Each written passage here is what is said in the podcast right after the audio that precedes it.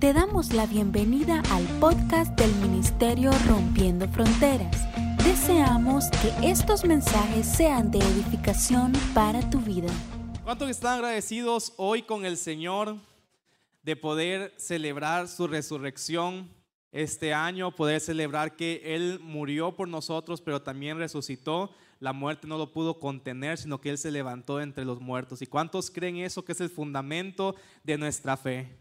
Amén. Puedes dar un aplauso a Jesús ahí, honrándolo y adorándolo, porque Él es digno de toda nuestra adoración. Amén. Y yo te voy a invitar que puedas acompañarme hoy en la palabra. Y quiero que podamos ir al, libro. Estamos todavía eh, hablando en, alrededor del libro de Éxodo. Y quiero que puedas acompañarme a Éxodo capítulo 13. Quiero que puedas acompañarme a Éxodo 13 cuando ya estés por ahí puede hacer un grito de que yo sepa que ya estás ahí. Si no, lo vamos a leer en pantalla. Voy a leer los versículos 1 y 2 y de ahí me voy a saltar al 11 al 13. Vas a 1 y 2 y de ahí nos saltamos al 11. Entonces dice este pasaje, lo puedes ver también en pantalla, dice, luego el Señor le dijo a Moisés, dedícame a todos los primeros hijos varones del pueblo de Israel, todo primer nacido tanto de los seres humanos como de los animales, me pertenece. Cuando el Señor cumpla la promesa que les juró a ustedes y a los antepasados, esto es lo que deben hacer. El día en que Él les dé la tierra donde actualmente viven los cananeos, deberán presentar al Señor todo primer hijo varón y toda primera cría macho de los animales, porque a Él le pertenecen. Dice, para recuperar la cría de un burro, podrán pagar rescate al Señor entregando como sustituto un cordero o un cabrito. Pero si no pagan rescate para recuperarlo, tendrán que quebrarle el cuello al animal. Sin embargo, tienen la obligación de pagar rescate por todo primer hijo varón. Ahí vamos a dejarlo y vamos a orar juntos, que el Señor nos pueda guiar y nos pueda mostrar eh, su presencia, nos pueda mostrar a Cristo. Así que cierra tus ojos ahí. Vamos a orar. Espíritu Santo, gracias te damos por este día poder celebrar tu resurrección. Gracias te damos por este día poder celebrarte. Y hoy, Señor, te pido, Dios, te pido que tú puedas revelarnos a Jesús, Dios, a través de tu palabra. Nos puedas acercar a Él, podamos encontrarnos contigo y podamos experimentar el poder de tu resurrección en nuestras vidas, Señor. Hoy te celebramos, Padre, que gracias a ti hemos sido rescatados del pecado, hemos sido perdonados, hemos sido libertados y llamados a ser como tú, Señor. Y te doy gracias, Padre, porque tu presencia está en este lugar y te podemos adorar, Padre, en el nombre de Jesús. Amén. Amén. Entonces quiero hoy hablar y titulé este mensaje Una nueva esperanza. Di conmigo una nueva esperanza. Así como la mejor película que se, que se hizo hace algunos años por George Lucas, ¿verdad? Una nueva esperanza, vamos a estar hablando el día de hoy. Y quiero que podamos ir observando lo que estamos leyendo, porque tal vez algunos cuando leímos este pasaje puede parecer raro y como que, que tiene que ver con la resurrección, ¿verdad?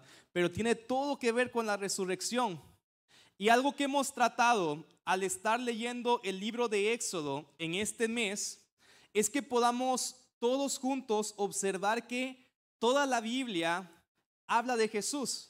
Di conmigo, toda la Biblia habla de Jesús. O sea, no solamente los evangelios hablan de Jesús, no solamente el Nuevo Testamento habla de Jesús, sino que toda la Biblia, desde Génesis hasta Apocalipsis, el tema central es mostrarnos a Cristo.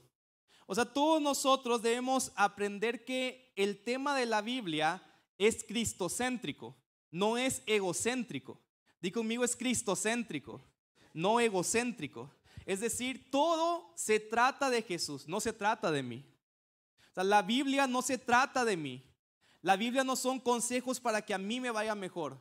La Biblia no son consejos para que de cómo yo debo hacer las cosas, sino aunque obviamente la sabiduría de Dios está presente en ella, el tema central y el propósito es mostrarnos a Jesús. Y es por eso que en toda la Biblia encontramos a Cristo. Y hemos visto cómo Cristo ha ido apareciendo en cada uno de los pasajes del Éxodo que hemos estado leyendo. La semana pasada hablábamos acerca de este punto en la historia, porque si vamos recordando todo este punto, el libro de Éxodo nos narra la historia en el cual el pueblo de Israel estaba como esclavo en Egipto. Ellos estuvieron por grandes años esclavos de esta nación y el Señor había dicho que Él los iba a libertar. Y entonces en medio de esto Dios levantó a un líder llamado Moisés, el cual iba a ser la persona utilizada para poder llevar al pueblo de, Israel a la libertad. Pero vemos, hemos estado viendo cómo hubo una oposición del parte del faraón. Obviamente el faraón no quería soltar a Israel porque eran sus esclavos, eran toda la fuerza productiva de la nación. Y él obviamente iba a tener grandes pérdidas económicas, grandes pérdidas de trabajo. Entonces había una oposición para que el pueblo de Israel saliera, para que el pueblo de Israel pudiera adorar al Señor y, y encontrar libertad. Y vemos cómo en esa tensión Dios fue interviniendo, mandando diferentes plagas a Egipto, en las cuales frente a cada una eh, Moisés le decía, deja ir a mi pueblo, deja ir al pueblo del Señor, pero el, faraón se seguía negando, entonces cada vez Dios iba mandando otra plaga, otra plaga, otra plaga, hasta llegar a una décima en la cual esta plaga fue lo que se, llamó eh, el espíritu de muerte o la muerte de los primogénitos, en la cual nos dice que una noche la muerte pasó por todas las casas de Egipto y mató a todos los primogénitos. A todos los hijos nacidos primero murieron. Pero la semana pasada veíamos que Dios le dijo al pueblo de Israel, cada familia debe matar un cordero, sacrificarlo delante del Señor y tomar la sangre de este cordero y pintar el marco de sus casas con ella, porque cuando el espíritu de muerte pase y vea la sangre del cordero, no entrará en esa casa, sino que pasará de largo, ¿verdad? Y eso es lo que el pueblo de Israel celebra como la Pascua, la cual la semana pasada veíamos que es un, una, un símbolo una tipología de aquello que en Cristo Jesús se cumple perfectamente, porque la Biblia dice que Jesús es el Cordero de Dios. Juan el Bautista lo describió como el Cordero de Dios que quita el pecado del mundo y que cuando su sangre que fue derramada en la cruz es puesta sobre cada uno de nosotros, dice que la muerte ya no tiene poder sobre nosotros, somos rescatados de la muerte, somos rescatados de todo lo que el enemigo tenía como plan para nuestras vidas, porque hubo un cordero que fue sacrificado, que es Cristo Jesús y que con su sangre nos ha marcado para el Señor. ¿Y cuántos dan gracias a Jesús porque Él fue sacrificado y con ello nos libertó de la muerte? Entonces, para poder tener esa libertad que Dios quiere para nosotros, tuvo que haber un sacrificio de un cordero. Y vemos cómo desde el inicio entonces Dios estaba metiendo a Israel en una conciencia que los preparara para reconocer a Jesús cuando Él llegara. O sea, eso era el propósito de todo. Que ellos cada año celebraban la Pascua en el cual recordaban que un cordero fue sacrificado y que con su sangre fueron libertados de la muerte y que porque entre generación tras generación celebraran eso, lo que el Señor buscaba es que hubiera una conciencia cultural en ellos para que cuando Jesús apareciera lo reconocieran. Juan el Bautista lo reconoció. Él dijo, Él es el Cordero que estamos esperando. Pero algunos no lo reconocieron. Entonces, cada uno de estos puntos y cada una de estas fiestas también que celebraba el pueblo de Israel eran todas una preparación que se cumpliría perfectamente en Cristo Jesús. La semana pasada también Cindy mostraba un cuadro en el cual se veían las siete fiestas de Israel y decía que tres, bueno, cuatro de ellas, perdón, ya se habían cumplido en Cristo Jesús proféticamente, ¿verdad? La Pascua, la fiesta de los panes sin levadura, la fiesta de primicias y la fiesta del Pentecostés ya se cumplieron en Cristo Jesús. Y faltan por cumplirse la fiesta de los tabernáculos, el Yom Kippur, que es el, día de la expiación, y la fiesta de las trompetas, ¿verdad? Que eso lo vemos en la segunda venida de Cristo. No que estoy cargando de, mucha información ahorita. Pero ahorita ya, ahorita les suavizamos, ¿va? Quiero que empecemos como metiendo cosas para después acomodarlas. Entonces hay tres fiestas de Israel que se celebran la misma semana, que es la Pascua, los panes sin levadura y las primicias. Estas tres fiestas se celebran la misma semana y todas tienen que ver justamente con ese acto de recordar cuando un cordero fue sacrificado y, e Israel salió libre de Egipto. Entonces la semana pasada hablábamos de esta fiesta de la Pascua, en la cual ellos comen el cordero, eh, lo, lo reparten entre la familia, recuerdan ese sacrificio. La fiesta de los panes sin levaduras también es que por siete días no pueden comer nada que tenga levadura. De hecho, les dice Dios que toda levadura que hubiera en la casa o que hubiera una cajita guardada, tienen que sacarla. Y esos panes sin levadura nos recuerdan el cuerpo de Jesús que fue perfecto, sin pecado y que fue partido por cada uno de nosotros. Pero hay una tercera fiesta, que es la fiesta de las primicias. Y esta fiesta se debe celebrar siempre, o de acuerdo al calendario judío, el día siguiente al Sabbat después de Pascua. O sea, déjame explicar qué es esto. O sea, el día de Pascua es fijo. O sea, es como, es como por ejemplo aquí, el día del Padre es un día fijo, ¿verdad? ¿Cuándo es el día del Padre? 19 de marzo. Y el día de la Madre no es un día fijo, sino que dicen el primer domingo. ¿Cómo es? El segundo domingo de mayo. Entonces, algo así es la Pascua y el día de primicias. La Pascua sí es un día fijo, pero el, el día de primicias es el primer domingo después de Pascua. O sea que puede cambiar. ¿Sí me explico, verdad?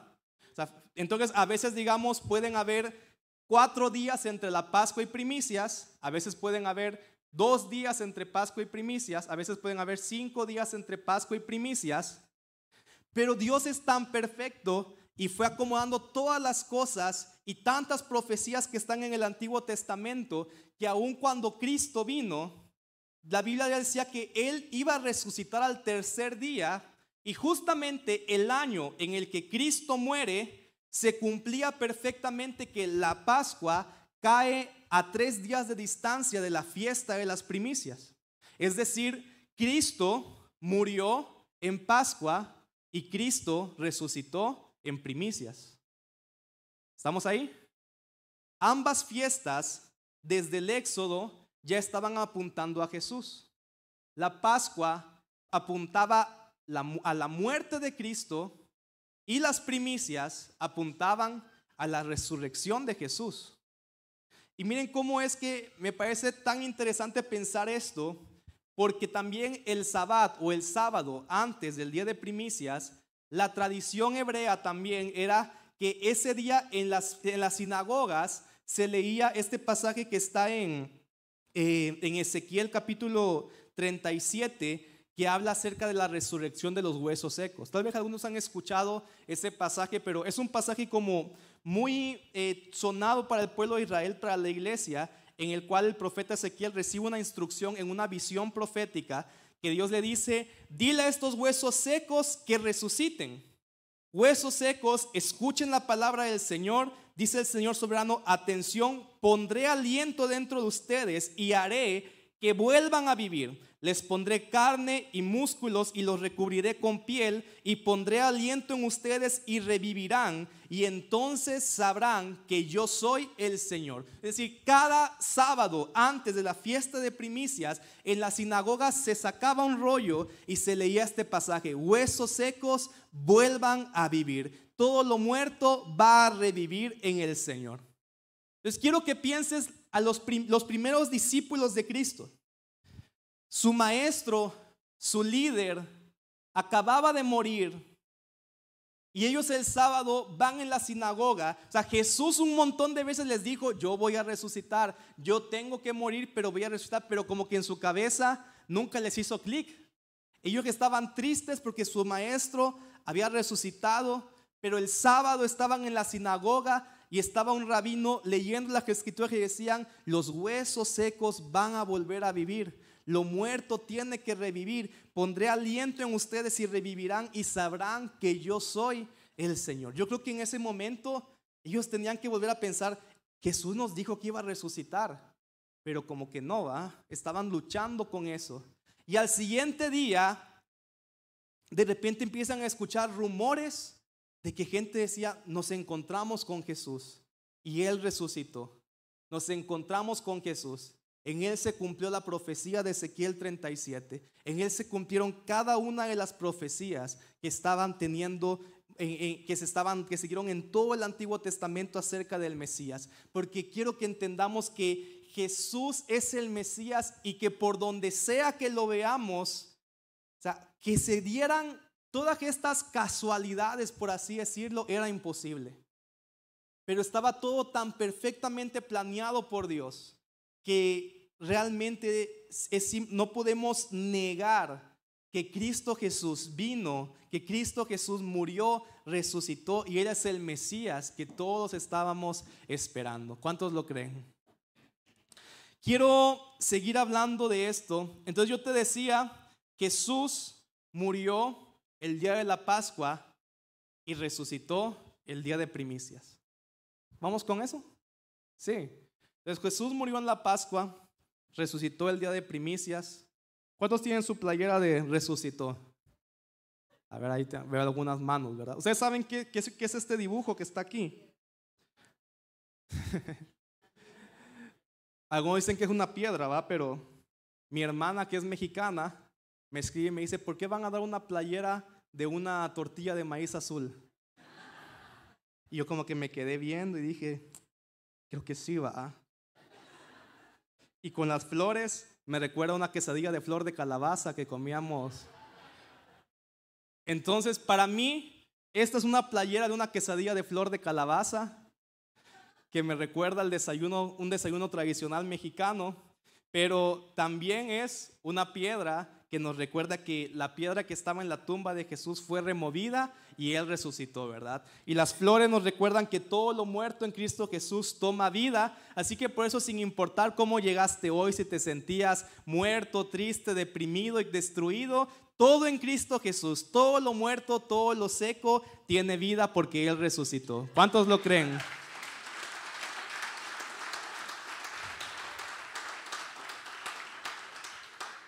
Ahora sí, con todo esto podemos volver a Éxodo. Éxodo 13, este capítulo que leíamos al inicio, este pasaje, fue como la primera instrucción, la primera versión de cómo el pueblo de Israel iba a celebrar las primicias, la fiesta que cada año celebraban y en la cual coincidió con el día en que Jesús resucitó. Dice aquí, el Señor le dijo a Moisés, dedícame a todos los primeros hijos varones del pueblo de Israel. Todo primer nacido, tanto de los seres humanos como de los animales, me pertenece. Di conmigo, me pertenece. Bueno, no a nosotros, le pertenece al Señor, ¿verdad? Él estaba diciendo, todo lo que es primero le pertenece a Dios. Y después nos pasamos al versículo 11 que nos saltábamos. Dice, cuando el Señor cumpla la promesa que les juró a ustedes y a sus antepasados, esto es lo que deben hacer. El día que Él les dé la tierra donde actualmente viven los cananeos, deberán presentar al Señor todo primer hijo varón y toda primera cría macho de los animales, porque a Él le pertenece. Y aquí es donde va a entrar un principio que es el que quiero explicar. Para recuperar la primera cría de un burro, di conmigo burro, dile al que está junto a ti, burro. Para recuperar la primera cría de un burro, podrán pagar rescate al Señor entregando como sustituto un cordero. Digo conmigo cordero, para que te podamos explicar esto. Pero si no pagan rescate para recuperarlo, tendrán que quebrarle el cuello al animal. Diga que está junto, animal. Sin embargo, tienen la obligación de pagar rescate por todo primer hijo varón. Entonces vamos a explicar esto que está pasando. la fiesta de primicias, la forma en la que Israel lo celebraba era justamente ofreciéndole al Señor como una ofrenda, si tenían animales, la primera cría de todo animal, el primer hijo de todo animal. En este tiempo, como Israel apenas venía saliendo de Egipto, ellos no tenían cosecha. Pero más adelante, cuando ya se establecieron en la tierra prometida, ellos sembraron, cosechaban. Entonces la ofrenda de primicias se incluyó también que ellos debían entregarle al Señor el primer manojo de la cosecha que ellos tuvieran como una ofrenda. Entonces, esa era la celebración. Ellos le daban a Dios una ofrenda del primer hijo de sus animales y, del, y, la primera cosecha de lo que ellos recogieran. Pero también dice que debían ellos eh, entregar una ofrenda de cada hijo humano que ellos tuvieran. Pero obviamente no, Dios, no les estaba pidiendo que sacrificaran a su hijo. Pero aquí pasa algo bien importante que dice aquí. ¿Por qué dijimos burro y cordero? Porque en el pueblo de Israel habían dos tipos de animales. Los animales impuros y los animales puros. ¿Verdad? De ahí parte también la dieta que hasta el día de hoy muchos en aquellos lugares tienen, la dieta kosher, en la cual solo comen cierto tipo de animales que se consideran puros, pero no se comen los animales impuros. Entre ellos el burro es un animal impuro y por eso se toma como ejemplo en este pasaje. O sea, él estaba diciendo, de todo animal que tú tuvieras, puro o impuro, tenías que dar una ofrenda del primer hijo. Pero había, una, había un punto aquí, que es lo que el Señor estaba explicando. Todo primogénito debía ser sacrificado o debía ser redimido. Di conmigo, sacrificado o redimido. O sea, siempre tenía que existir un sacrificio por cada primogénito. Pero los impuros no podían ser sacrificados porque no eran aceptables para el Señor. Entonces, de todo animal impuro, su primogénito no podía ser sacrificado, sino que tenía que ser redimido. Por eso el Señor les dice, si tienes un burro y tu burro tiene una cría primogénita, no puedes entregar el primogénito del burro como sacrificio porque es impuro. Tienes que en cambio redimirlo con la cría de un animal que sí es puro como el cordero. Vamos bien. Siento que ha estado, tenemos que agarrar todo, ¿va? Ahora, a veces nos pasa nosotros como humanos que tenemos la tendencia a identificarnos más con lo puro que con lo impuro.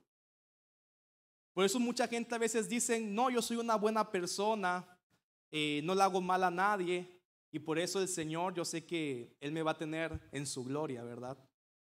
O a veces cuando alguien está a punto de morir, la gente dice, bueno, pero Él fue una buena persona, yo creo que va a ir al cielo con el Señor. Pero todo eso es antibíblico, porque la Biblia nos muestra que ninguno de nosotros somos buenos. Por más morales que nos creamos, si nos comparamos con la ley, vamos a encontrar que todos nosotros hemos pecado y que por lo tanto somos impuros y hemos sido destituidos de la gloria del Señor y nadie que diga era una buena persona, no era una buena persona, era una mala persona. O sea que si creemos que alguien en su lecho de muerte se va a salvar porque era una buena persona, es un error. Porque no era una buena persona.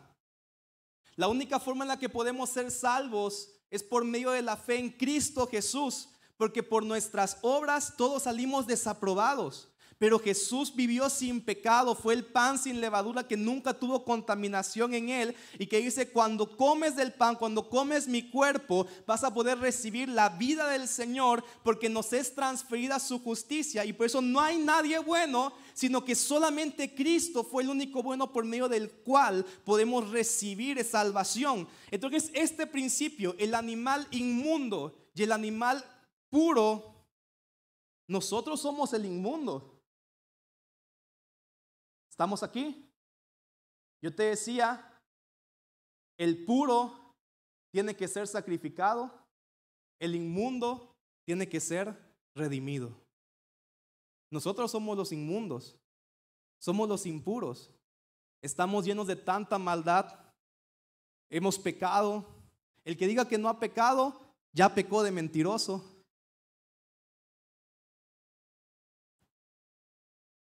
Y somos como ese burro que no puede ser sacrificado porque era inmundo. O sea, tú puedes decir, Señor, yo doy mi vida para que mis hijos sean salvos, pero el Señor diría, es que no puedes ser sacrificado porque no eres puro. Solamente uno puro podía ser sacrificado para redimir a los demás. Y por eso Jesús fue el único hombre sin pecado, sin mancha, perfecto.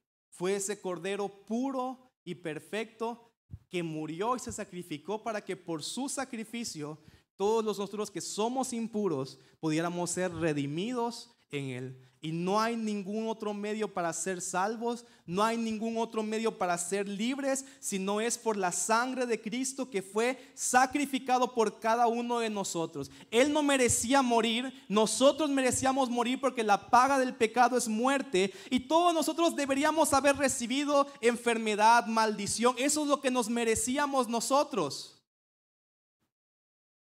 Pero Jesús que no se merecía nada de eso, en la cruz llevó la enfermedad en la cruz, llevó la maldición en la cruz, llevó la vergüenza en la cruz, fue separado del Padre para que en cambio todo lo que él sí merecía, libertad, paz, amistad con Dios, pudiéramos recibir nosotros que fuimos redimidos por medio de él.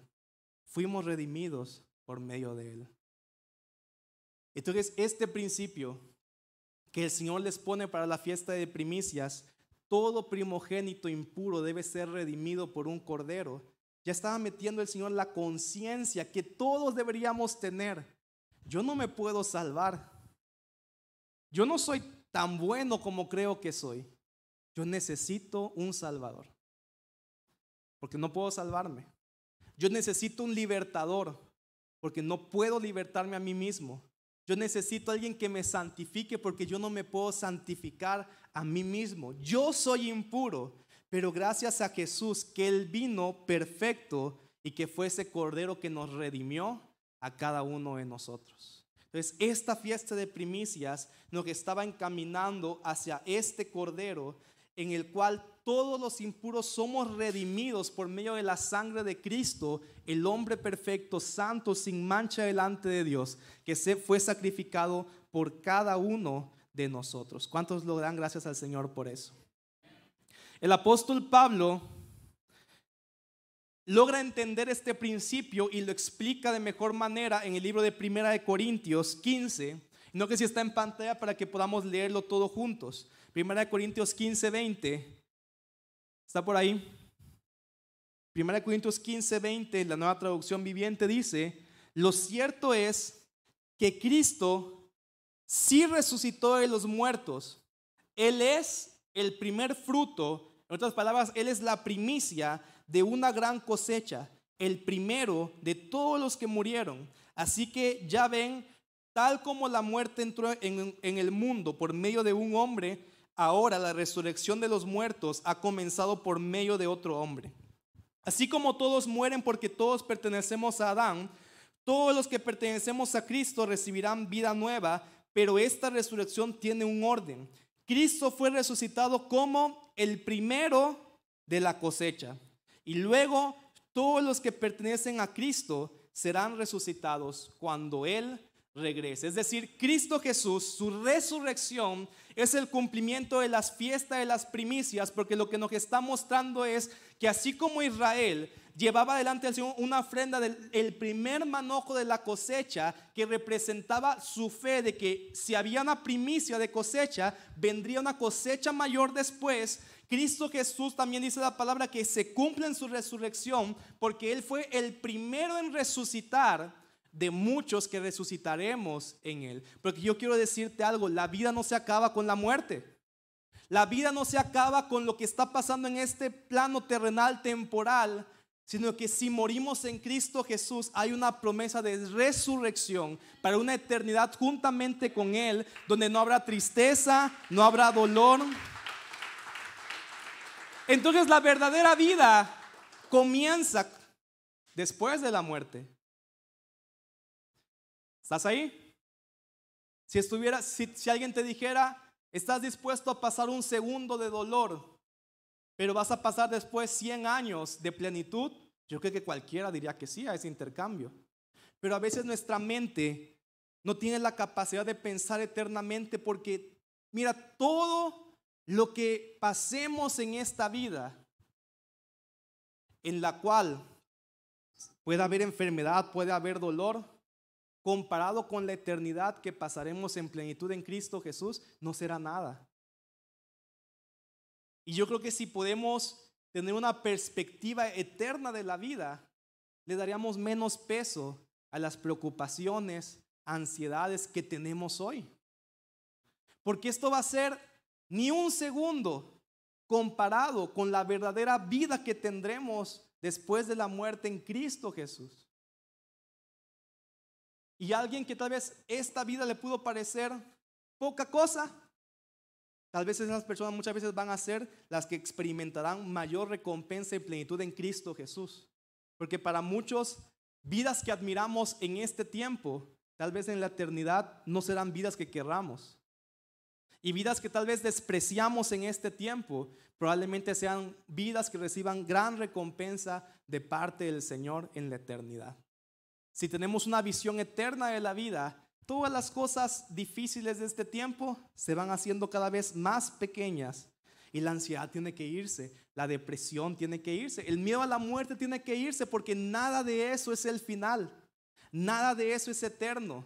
Cristo es lo eterno que tenemos cada uno de nosotros. Nuestra vida con Él reinaremos por los siglos de los siglos con Él, por la eternidad. Y yo sé que tal vez es difícil pensar en esta resurrección y eternidad con una mentalidad modernista, ¿verdad? Pero si nos vamos a la palabra, Jesús quiere poner esa esperanza en cada uno de nosotros. Quiero que entendamos algo. La fiesta de primicias representaba fe y esperanza en Jesús. Porque mira, una vaca podía tener un hijo, el primero. Y la palabra decía que el primero se le debía entregar al Señor, ¿verdad? El primer hijo le decía, el primer hijo es para el Señor, todos los demás que tenga la vaca, úsalos. Pero el primero es para el Señor. Ahora, pero nada te aseguraba que la vaca iba a tener más de un hijo. No sé si me explico con eso. O sea, tú invertiste no sé cuánto cuesta una vaca. ¿Cuánto cuesta una vaca, Javi? una más o menos, o sea, no una así tan, tan fina. Una ahí, 25 mil empiras. Entonces tú invertiste 25 mil empiras en una vaca para que tenga hijos porque quieres ahí no sé qué vender, la carne, vender no sé qué. Entonces, bueno, pero el Señor te dijo, hey, pero el primero es para mí. Entonces vas y le entregas el primero al Señor, pero corres el riesgo de que la vaca se te muera, se te enferme y nunca dé un segundo hijo. Entonces podríamos decir que humanamente perdiste toda tu inversión porque le entregaste el hijo al Señor. ¿Estamos aquí? O sea, la primicia era un acto de fe en el cual tú le dabas al Señor y confiabas que si Él permitió que tu vaca tuviera un hijo, Él iba a hacer que la vaca tuviera diez más para que tú pudieras cosechar también aquello que estabas sembrando para el Señor. Era un principio que ellos estaban teniendo en fe. Entonces tú podías ver este acto desde dos perspectivas y de seguro había gente así en Israel. La gente que decía, no, yo aquí le voy a dar al Señor si yo no sé si después del trigo que estoy entregando en primicia, a lo mejor pasa algo y ya no voy a tener para nada. O había gente que decía, Señor, yo creo que si me permitiste disfrutar de esta primera cosecha pequeña, estoy seguro que voy a recibir una cosecha mayor en unos días que vendrá. Te entrego mi ofrenda de primicia. Había gente así, que tenía fe, que tenía esperanza. Un profeta dice que habían días que no llovía en la tierra, pero que él vio una pequeña lluvia, nube del tamaño de una mano.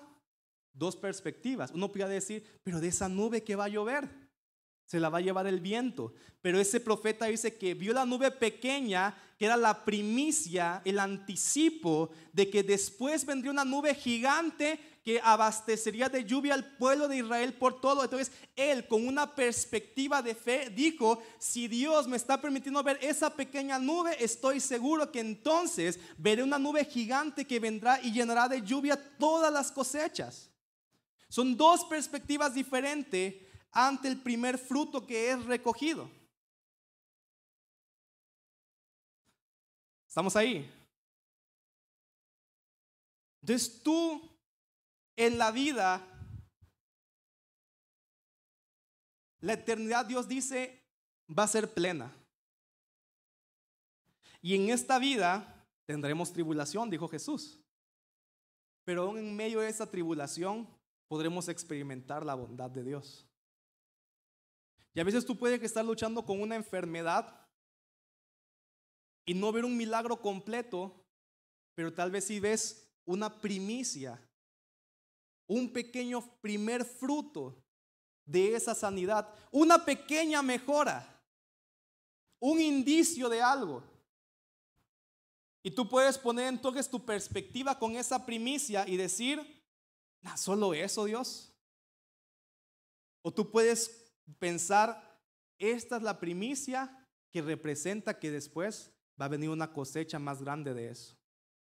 Tú puedes estar pasando por momentos de mucho dolor en tu casa, pleitos, problemas, y de repente ves como que un pequeño gesto de tu hijo, de tu esposa, de tu esposo diferente. Y, y, tú puedes poner dos actitudes, ¿verdad? Decir, ah, qué hipócrita, ahora vienes con ese gesto tú.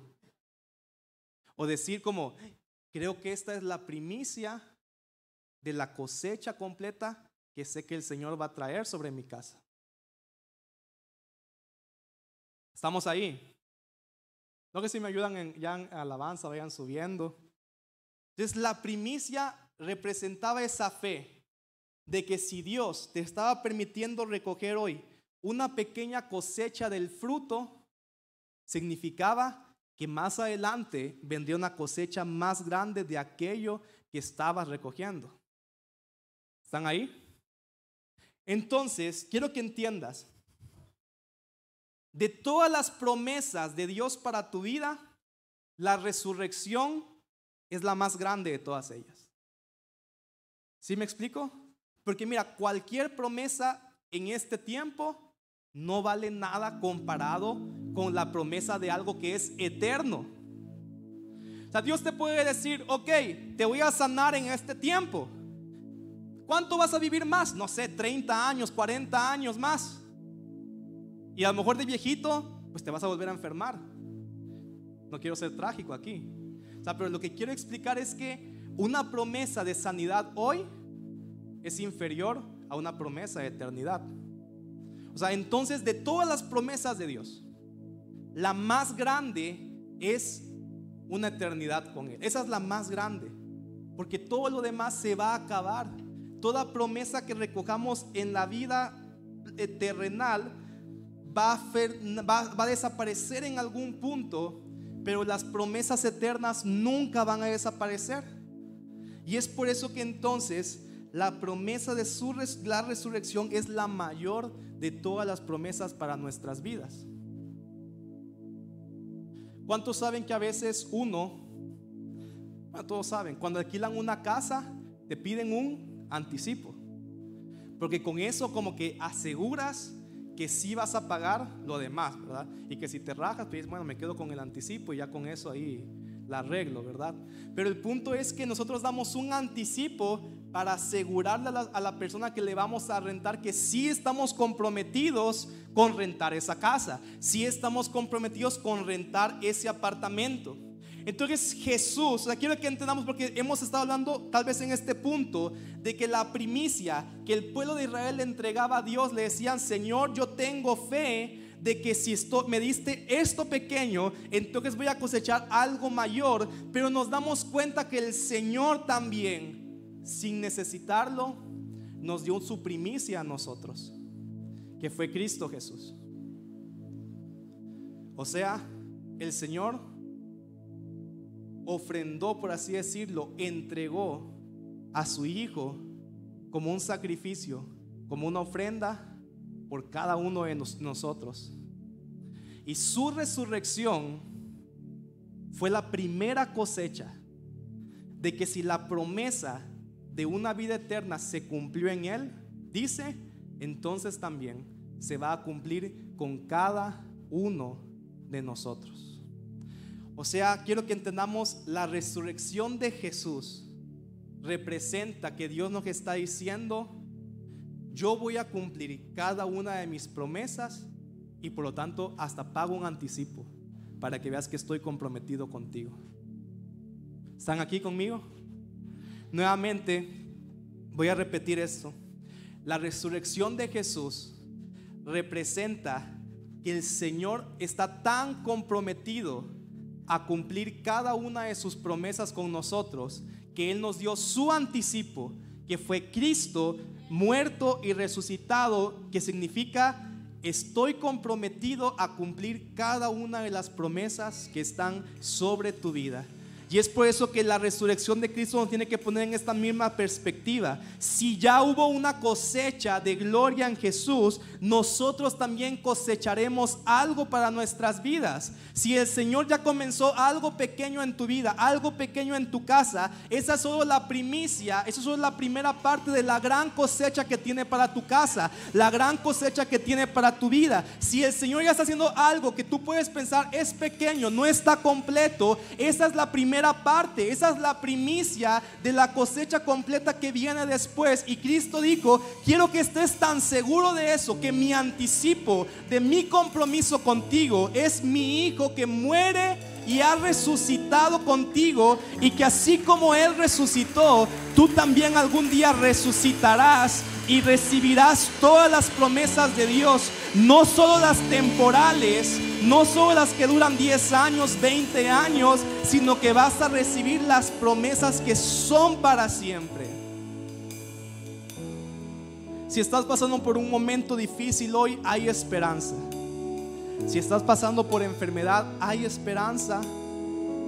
La muerte no es el final. Si estás pasando por problemas en tu casa, hay esperanza. Y aún lo que no te dé tiempo de tal vez cosechar como quisieras en este tiempo, tranquilo, porque en la eternidad vas a cosechar todo lo que tú pensabas que te hizo falta. En la eternidad vas a poder disfrutar todo lo que pensaste que el enemigo te robó para que disfrutaras en este plano temporal.